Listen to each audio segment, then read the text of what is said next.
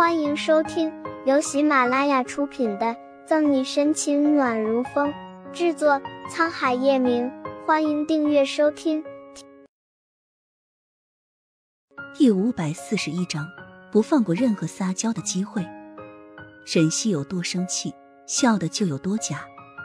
沈队客气了，我照顾程先生应该的，说不上劳烦。暗暗用劲，吕微微用肩膀抵住沈西。沈西本就抽了八百毫升的血，加上两天一夜没有得到好好休息，力气比吕微微小了不少。对于吕微微亲密的一口一个程先生，即使是假名字，沈西都忍不住想把他丢出去。噗，哈哈哈！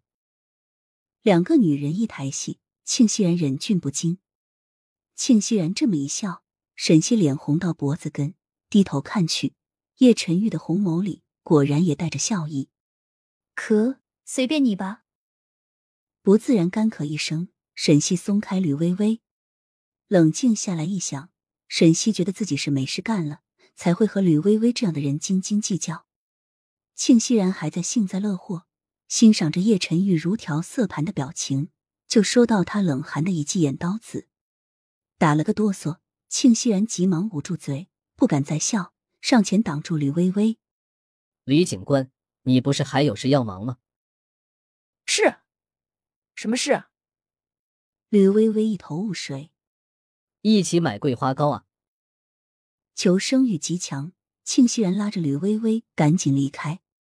爱庆少，吕微微还没反应过来，人就被庆熙然拽到病房外面了。庆熙然带走吕微微，病房里就剩下医用仪器滴答滴答的声音。过来。叶晨玉抬了抬手，干嘛？抿了抿唇，沈西握住他骨节分明的手指，撇撇嘴：“才来两天，竟给我惹事！招了朵烂桃花，吕微微就算了，还非要跟着他去办案，最后受伤躺在这里。你手怎么了？”沈西坐下，才发现叶晨玉另一只手手背上有几条长长的伤口，伤口已经结痂。但从痕迹上还能看出不对劲，呃，可能是那个凶手伤到的。叶晨玉目光闪躲，顿时有点心虚。他不会傻到自己告诉沈西，是因为看见他和裴玉哲在一起，自个儿吃醋了砸车玻璃。沈西自然不相信叶晨玉的说辞，甩开他的手。我信你个鬼！叶晨玉摘下碍事的口罩，露出病态白皙的俊颜。红眸里尽是委屈，你这女人不知道温柔点吗？翻了一个白眼，沈西纵是心中不忍。医生说了，这两天你还不能进食，有没有什么想喝的？我去弄。只要是小溪做的，我都喜欢。叶晨玉像只小奶狗，哪怕很虚弱没有力气，也不放过任何撒娇的机会。内心泛起甜蜜，沈西面上还是故作冷淡。使你吃吗？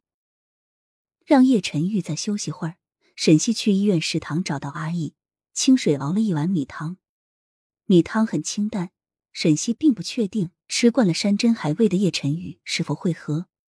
不过沈西低估叶晨玉了，这次明明连张嘴都困难，却硬生生喝了一小半碗米汤。这完全不是一个刚度过危险期重伤的人该有的。收齐完。沈西抽纸巾给叶晨玉擦着嘴角，像哄个孩子。警局还有点事需要我去处理，你乖乖待在医院。我给秦熙然打过电话了，他一会儿就过来。叶晨玉没事了，沈西才能安心去处理警局的事。好，那你注意安全。叶晨玉疲惫的点点头。刚从鬼门关走了一遭，叶晨玉早就累了，守着叶晨玉睡下。沈西并没有马上离开，直到庆熙然来了才回警局。小西，你回来了。沈西到了警局，欧润玉立刻迎过来。你怎么了？我看你精气神不是很好。欧润玉眼尖的注意到沈西额头上的虚汗。没事，可能没休息好。沈西摆头，下意识退后一步，和欧润玉保持一定的距离。被沈西的动作伤到。欧润玉眼底暗淡了下，要不你先在酒店休息，其他事明天再说。本集结束了，不要走开，精彩马上回来。